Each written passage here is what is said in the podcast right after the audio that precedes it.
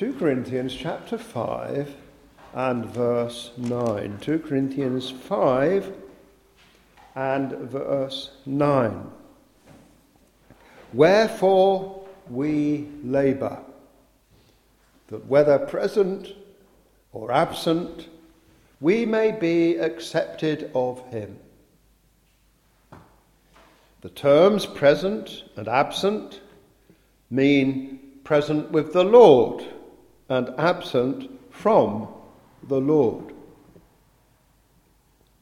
In a certain sense, those who remain alive in their earthly bodies are absent from the Lord, whilst those who die in Christ's service are taken to be immediately present with the Lord.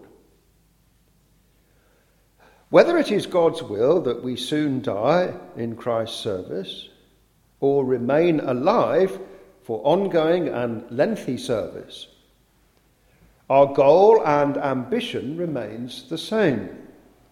We labour, we strive, we take pains to be accepted of Him. The believer always has in mind the ultimate goal of being present with the Lord present forevermore, having first been judged by him according to his works, the works of the believer. So, whether we shall soon be present with the Lord, dying in his service, or whether we shall continue to live out a full span in ongoing service here on earth, remaining absent from his direct presence, whichever of these two it is, our primary concern is to labour and to strain every sinew that we might be pleasing to him. Because we are going to come before him to be judged. Now, Paul and his helpers have a God given courage and confidence, knowing that whatever the dangers they might face, this earthly life is but the preface to the real and full life which is to come, when they will be directly in the Lord's presence. They therefore press on undaunted, knowing that the day of judgment will soon be coming. And so we read in this verse 9, Wherefore we labour, that whether present or absent, we may be accepted of him. Um, the original Greek word behind our English word labour is an interesting one. It actually means to act from a love of honour or to work from a love of honour. And so the Christian's goal is to work so as to receive the honour of God and to be accepted by Him on the great last day. Wherefore we labour. We have this desire to receive the honour of God. Wherefore we labour that whether present or absent, we may be accepted of Him. And then Paul says in verse 10 For we must all appear before the judgment seat of Christ, that everyone may receive the things done in his body according to that he hath done, whether it be good or bad. Now, upon faith in Christ, each one is forgiven for all his sins. He is declared righteous in God's sight. But that is just the beginning of the Christian life. Having received salvation by grace alone, apart from works and human merit, The believer is called upon to keep God's law and to be sincerely obedient in preparation for the day of judgment. Whilst no man on that day can ever merit or earn his salvation, holiness and obedience are necessary parts of our final acceptance with God because they are the evidence that our faith in Christ is real. When he returns, we shall have to render an account to him for what we have done, precisely according to what we have done, the things done in our bodies, whether they be good or whether they be bad. We shall have to give an account. And as Christians, we shall have to give an account for what have we done with this wonderful gift of saving grace which he has given to us. What have we done with it? Now, it is possible to bury one's talent of saving grace in the earth and to carry on living a life where there is very little service to Christ. Receiving forgiveness and salvation, but then forgetting Christ in one's daily service. And no one can profess faith in Christ but go through life carelessly, often living in sin, and then expect to be saved at the end by a dead faith which has been devoid of obedience. So we have to get this clear. Now, we assert with our whole hearts that we are saved by grace alone. You cannot be saved through your works. Nevertheless, we have to do the works of obedience. And if our faith is not accompanied by the works of obedience, we shall not be accepted by Him. Now, this point is emphasized by James in his epistle. Uh, James chapter 2, verse 14. What doth it profit, my brethren, though a man say he hath faith and have not works? Can faith save him? You see, no professing Christian has the liberty to say, God has saved me by his grace, and then he goes off and lives a careless, life rejecting God's commandments. James 2, verse 17. Even so, faith, if it hath not works, is dead, being alone. So, faith without works of obedience is a dead, useless faith. The reality of a person's faith can only be verified by what he actually does, by his actual holiness.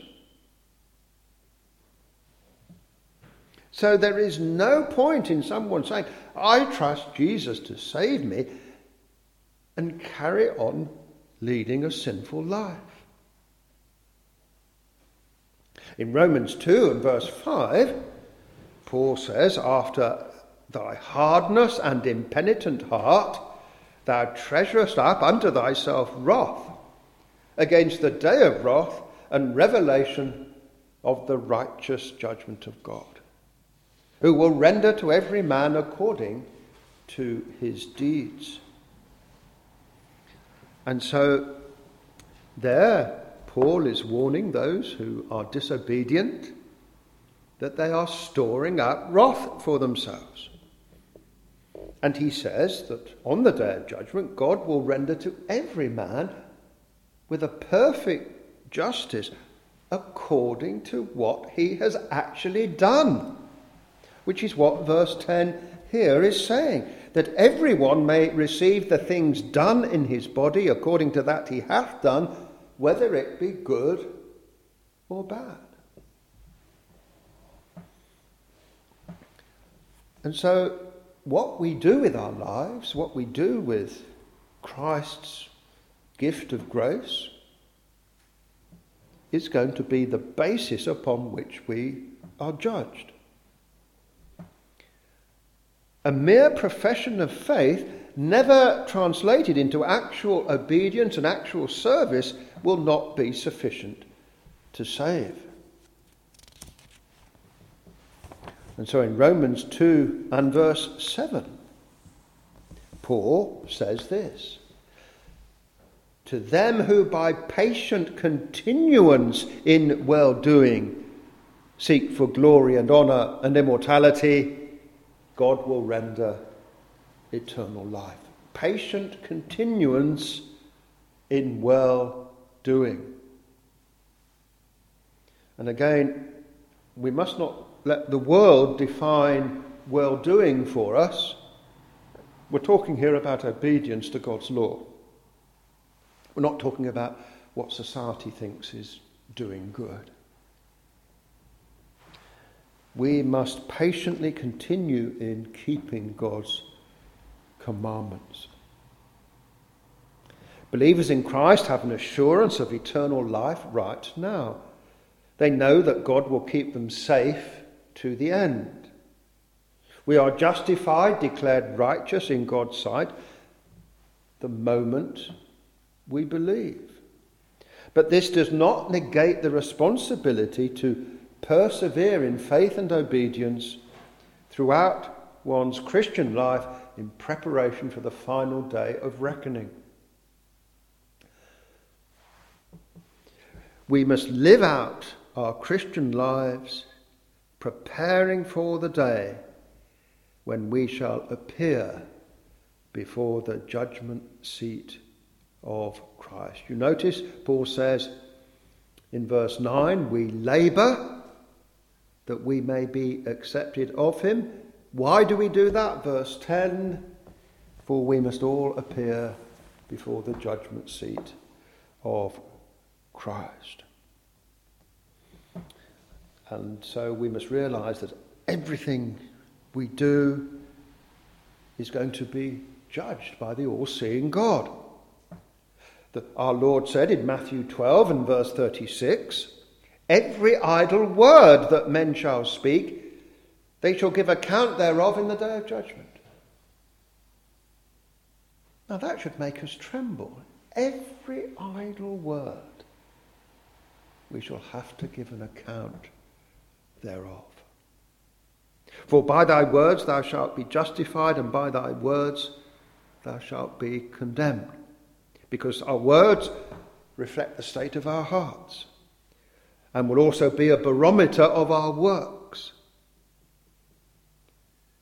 And so the Lord says that we shall have to give an account of our very words on the great last day. And as we saw this morning, we are told in Hebrews 12 and verse 14 that seeing the Lord and entering into his glory must first be preceded by a pursuit of absolute holiness. Follow peace with all men and holiness, without which no man shall see the Lord. So, Scripture plainly teaches no holiness no heaven. We are being warned no holiness, no heaven. Verse 11 Knowing therefore the terror of the Lord, we persuade men.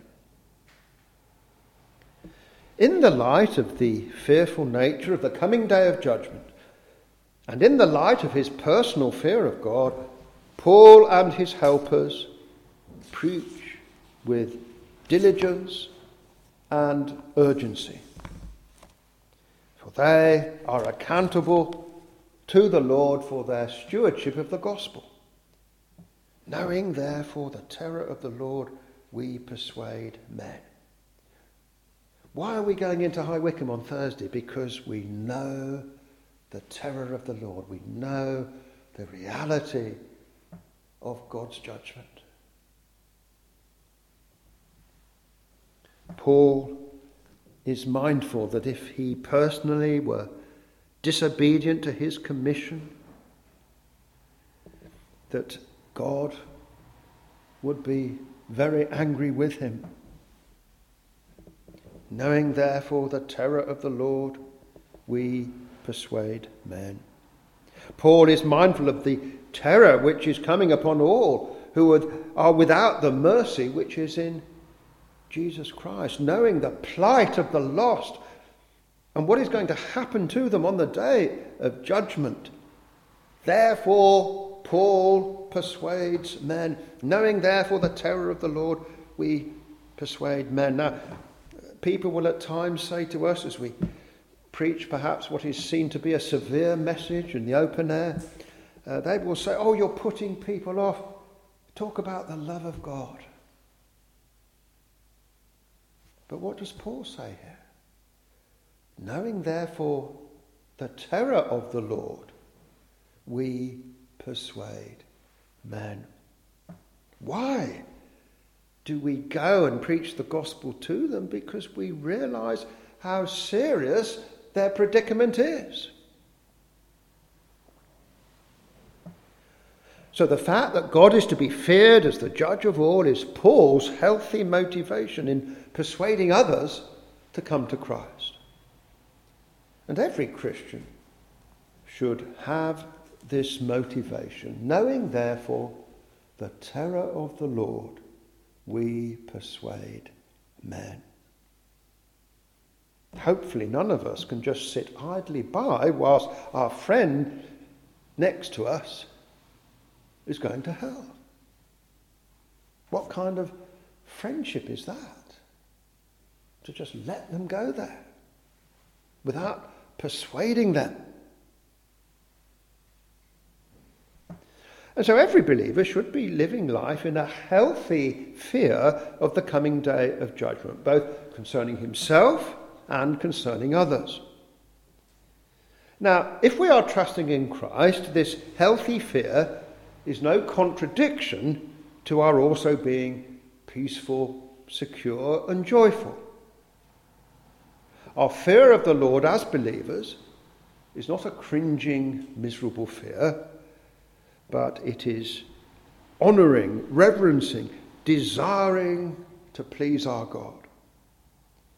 It is a fear which is totally compatible with heartfelt love for God. Psalm 2, verse 11 states Serve the Lord with fear and rejoice with trembling. Now, people in the world would not associate rejoicing with trembling, would they? And sadly, many professing Christians do not make this connection between rejoicing and trembling.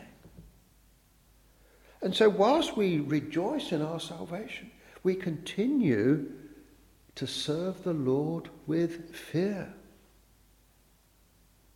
This is healthy fear. This is healthy trembling.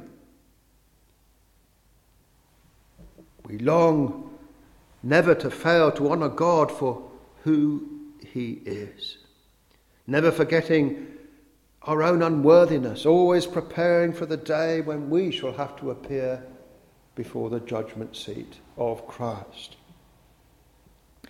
Knowing therefore the terror of the Lord, we persuade men.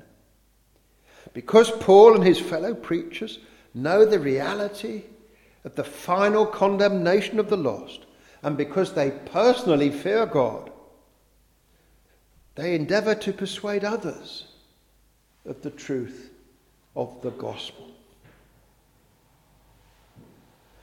So, this is another way in which the believer must prepare for the coming day of reckoning by witnessing to others with urgency about the need of salvation. We have to persuade men. This is part of our Christian service. Now, Paul's special calling was to preach the gospel as his primary occupation. Uh, not every Christian, of course, has that calling. But every Christian is under an obligation to be a shining light to his neighbour and to give testimony to his faith in Christ. No one can opt out of this. No, no one can say, well, that's the minister's job. Every believer has to testify to his Saviour. In Psalm 51 and verse 12, uh, David cries out to the Lord, Restore unto me the joy of thy salvation, and uphold me with thy free spirit. Then will I teach transgressors thy ways, and sinners shall be converted unto thee. Now, David wrote Psalm 51 in deep repentance for his own terrible sin.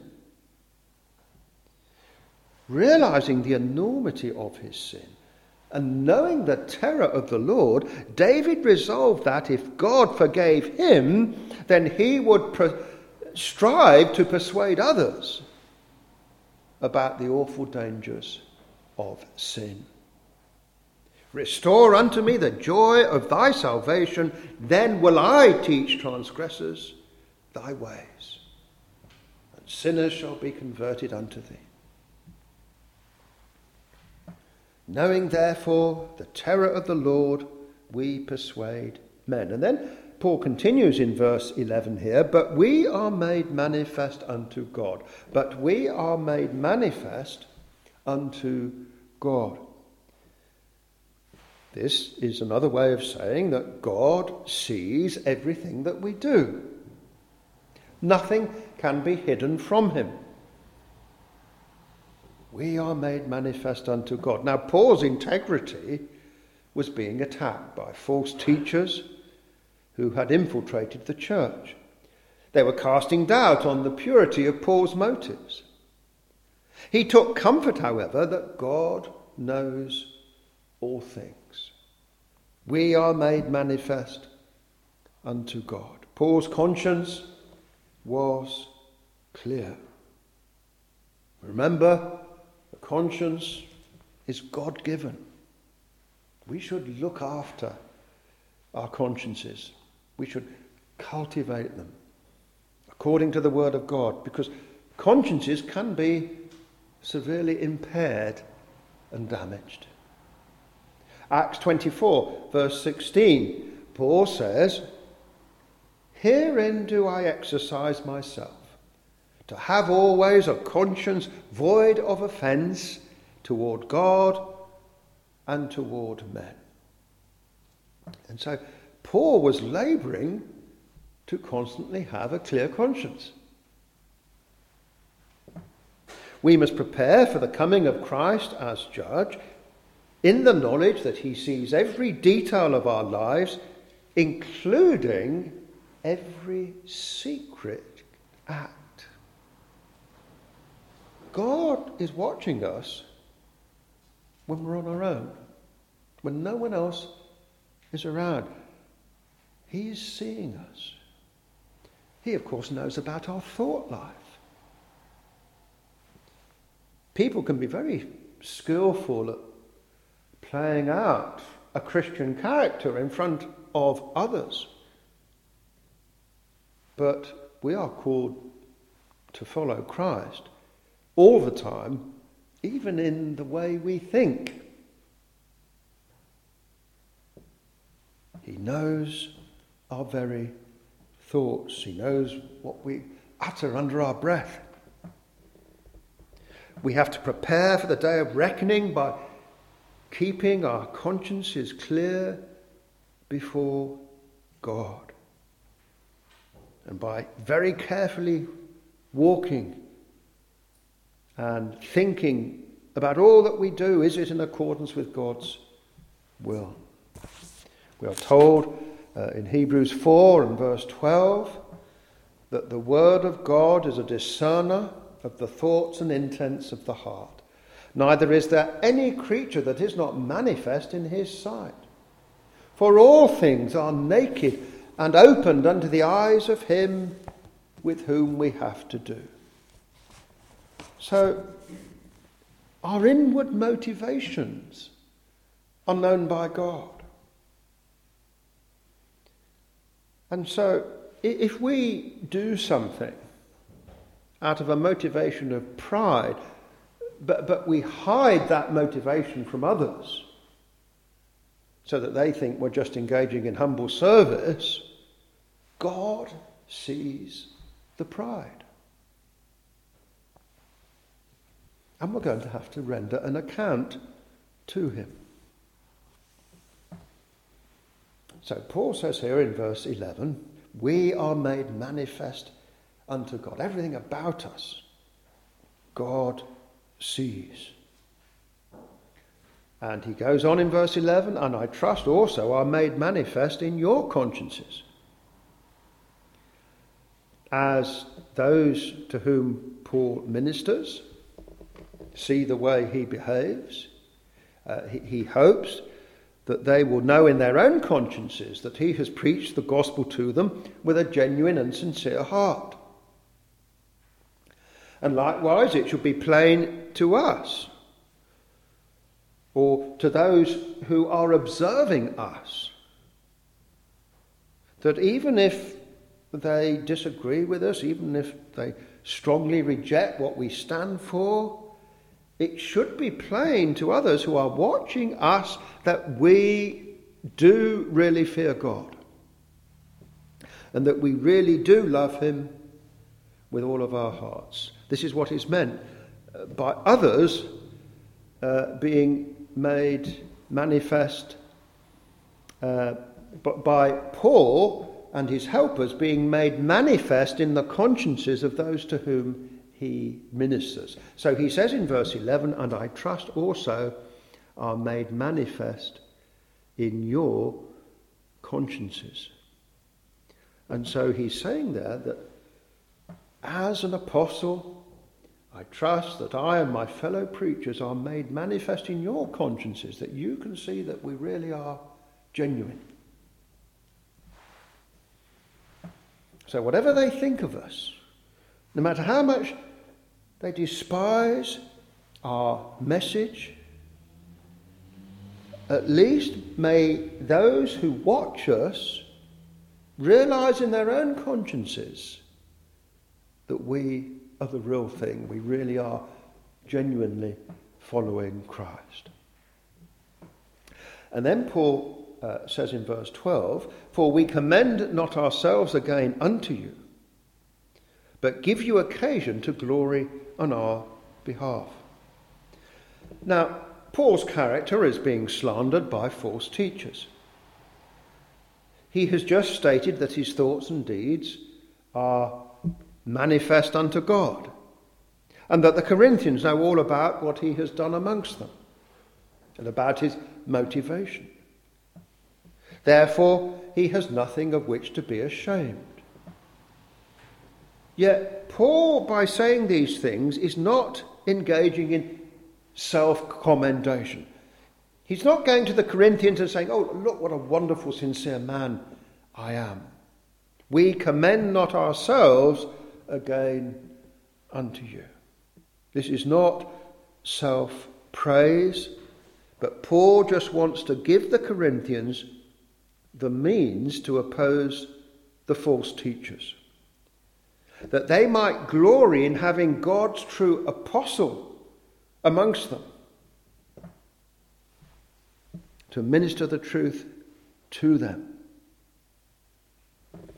And so, this is what Paul desires. We commend not ourselves again unto you, but give you occasion to glory on our behalf.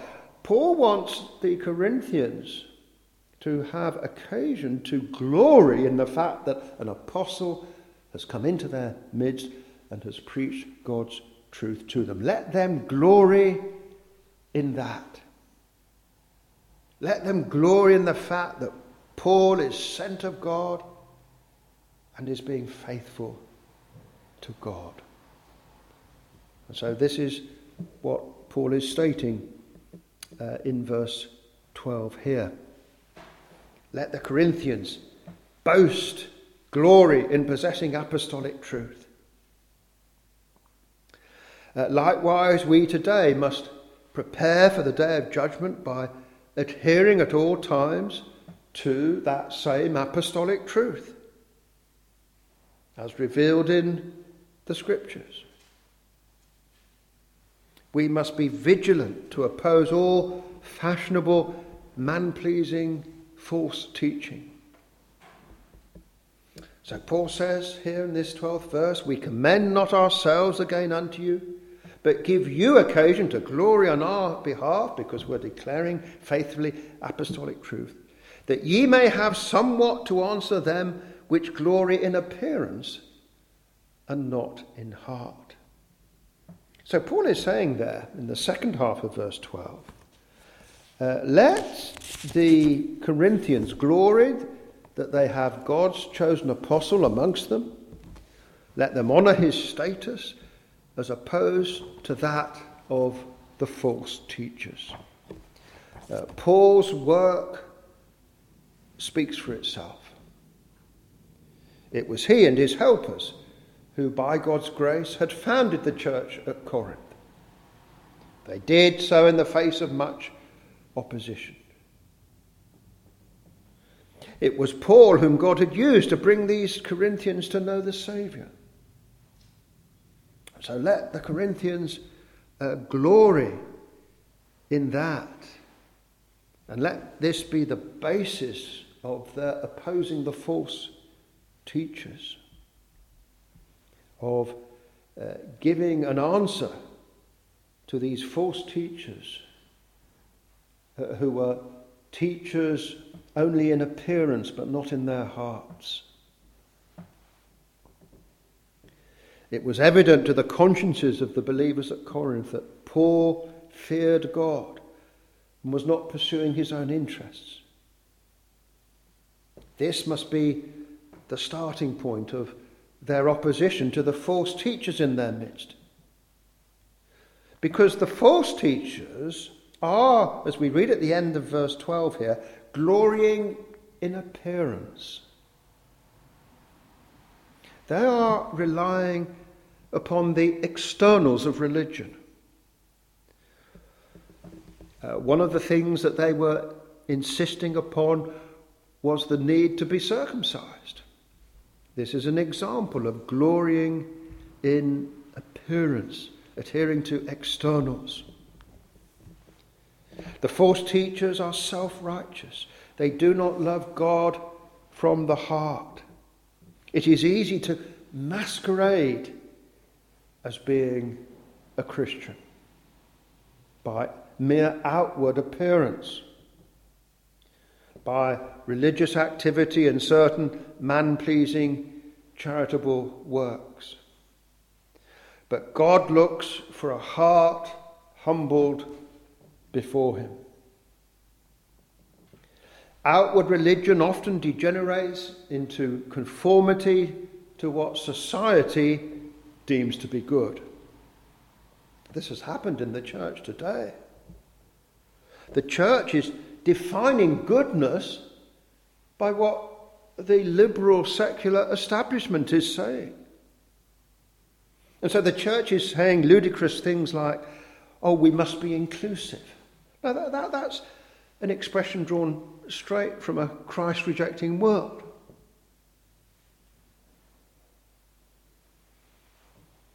And it's glorying in appearance. Oh, well, the world will like us if we talk about being inclusive.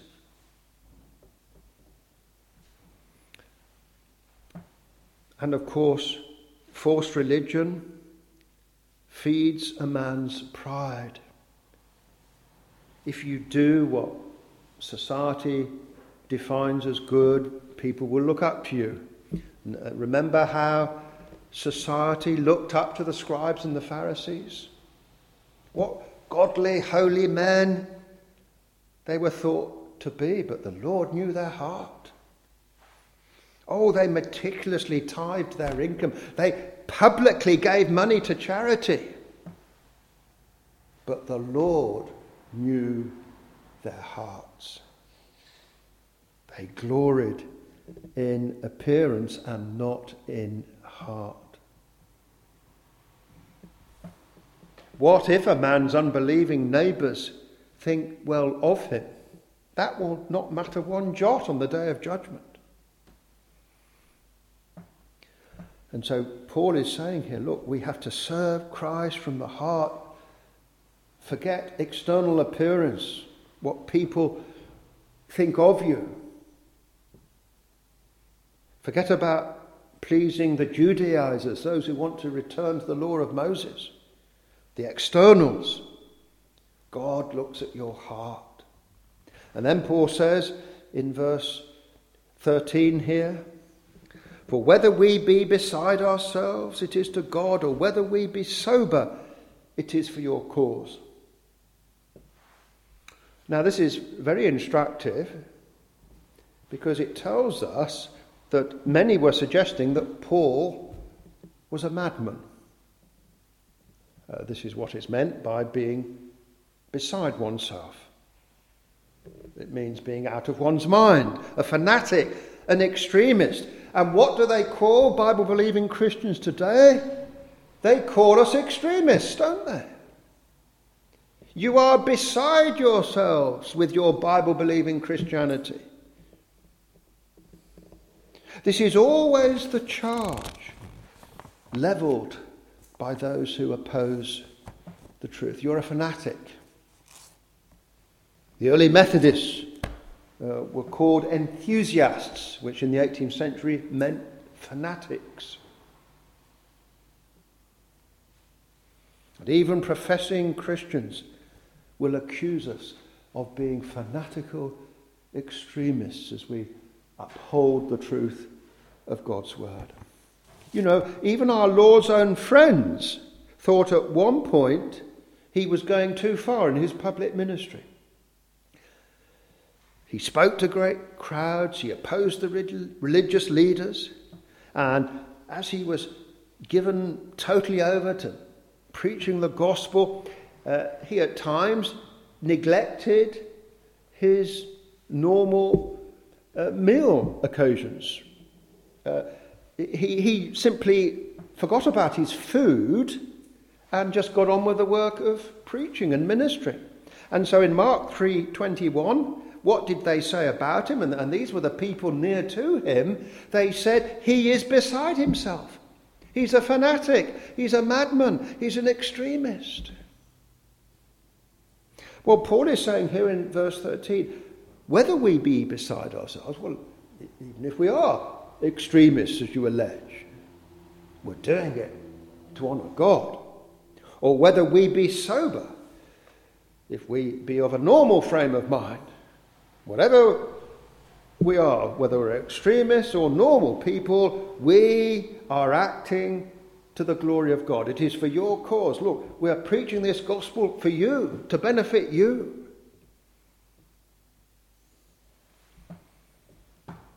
And so, this is Paul's message to the Corinthians. We're preaching this message for your cause. If they call us extremists, we're serving God. We're not worried about what men think. All that we are keeping in mind is that we must all appear before the judgment seat of Christ. We must endure the insults of the world for Christ's sake. Yes, they will call us extremists but it's for the sake of the lost that we are extremists. It's so that men might be saved from their sins that we are extremists. Let them call us extremists as long as we can save a few. We must all appear before the judgment seat of Christ. We must prepare for that day by making it our honourable aim to be accepted by God. Verse 9. We labour that we may be accepted of Him. We must pursue a perfect holiness and obedience. We must fear Him who is coming as judge. We must keep a pure conscience before the God who sees every deed. We're going to be judged according to exactly what we have done. Verse 10. Because we know that God's judgment is real, we persuade others. Verse 11. We must tell others that they also are going to have to stand before Christ. We must oppose false teaching and glory only in apostolic truth. And we must serve Christ from the heart. We must keep a clear conscience. Verse 11 we must serve Christ not just in external appearance. Verse 12. We must be prepared to endure the scorn and mockery of men. They will say we are mad but we preach the gospel for their sakes. And so, this is our calling to live out our lives in active, heartfelt service to Christ because we realize that we must all appear before the judgment seat of Christ. We're going to have to give an account for everything that we have done, whether it be good or whether it be bad. We know the reality of judgment. Therefore, we persuade men. We have to preach the gospel because judgment is real. Knowing, therefore, the terror of the Lord, we persuade men. And may the Lord help each one of us to go out into the world and to persuade sinners to come to the Saviour. Amen.